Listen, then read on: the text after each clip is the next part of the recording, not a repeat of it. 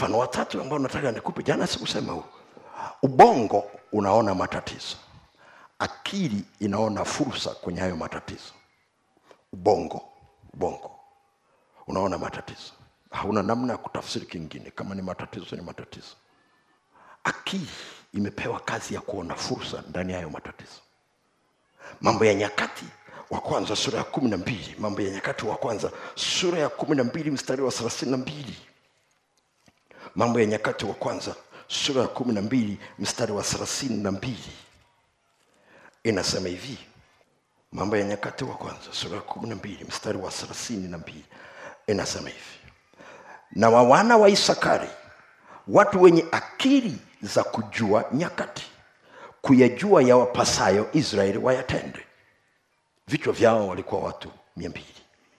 Nataka uone pale anasema walikuwa wenye akili za kujua nyakati na kitu cha kufanya kwenye nyakati. Kwa nini? Kwa sababu kitabu cha mhubiri sura ya tatu mstari ule wa kwanza na wa pili inazungumza wazi kabisa ya kwamba kwa kila kusudi la bwana kwa kila jambo kuna wakati wake.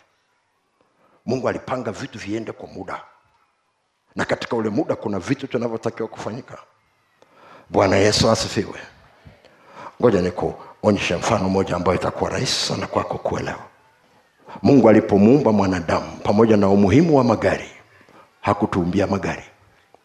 Na kwa sababu hiyo mwanadamu alipozaliwa na kuanza kutembea huku duniani kukosekana kwa barabara hakukuwa tatizo la kimaendeleo. Tunaenda sasa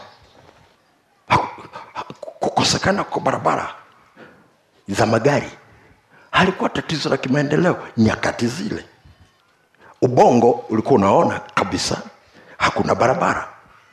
Akili inasema huna shida nayo zaidi kisikusumbue we songa mbele. Songa mbele. Wakaendelea kuishi. Ikafika mahali muda unadai vitu viende kwa spidi ndipo maswala ya usafiri yakaanza kuja. Zikaja baiskeli zikaja na pikipiki na magari na ndege na meli vyote hivyo ni kurahisisha mawasiliano na usafirishaji wa vitu mbalimbali. Na kwa namna hiyo kurahisisha maendeleo yaweze kufanyika kwa haraka. Ilipofika mahali pa namna hiyo ubongo unapoona magari alafu hauoni barabara ubongo unasema hili ni tatizo. Akili inasema hii ni fursa. Kwa hiyo unisikilize ukitumia ubongo bila kutumia akili utalalamika. Ukitumia ubongo na akili utakuwa unasema ni mimi nitafanya kitu gani hapa? Kuna fursa hapa. Ninawezaje nikapata kitu hapa? Bwana yesu asifiwe. Okay. ngoja nijaribu hivi.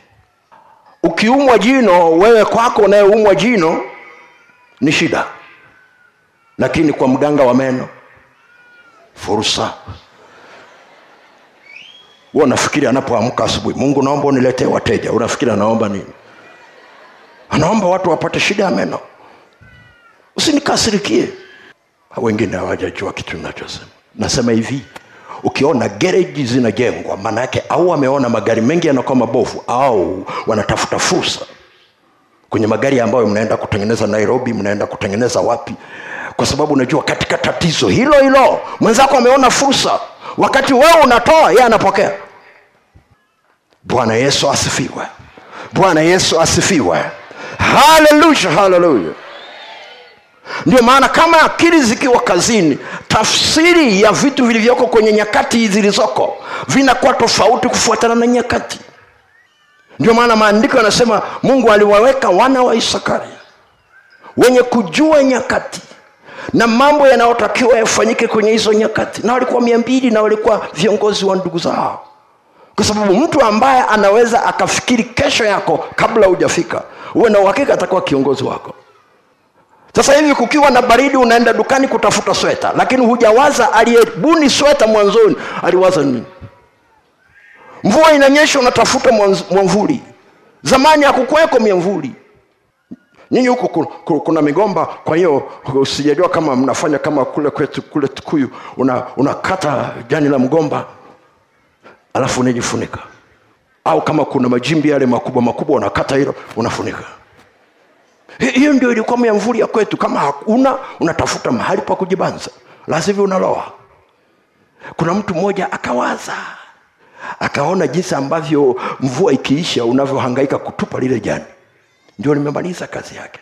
Akajaribu kutafuta akili atafute kitu cha kujifunika lakini unaweza ukakunja unajua zamani ilipokuja ilikuwa mirefu. Siku hizi unakunja mpaka kanakuwa kafupi unakaweka ndani ya pochi. Na kila alichofikiri unakilipia. Kila alichofikiri akakurahisishia wewe maisha unalipa. Bwana yesu asifiwe. Bwana yesu asifiwe. Bwana yesu asifiwe. Haleluya haleluya wanawaambia watu mara kwa mara mungu alijua kabisa mwanadamu ili aweze kuishi vizuri anahitaji usingizi wa masaa nane katika masaa ishirini na manne. La ukilimbikiza madeni ya usingizi utakuta tu mateso utakaoanza kupata kwenye macho utakuta na utulivu unakupotea na utulivu wa macho unapotea kuangalia kwako kunakuwa shida.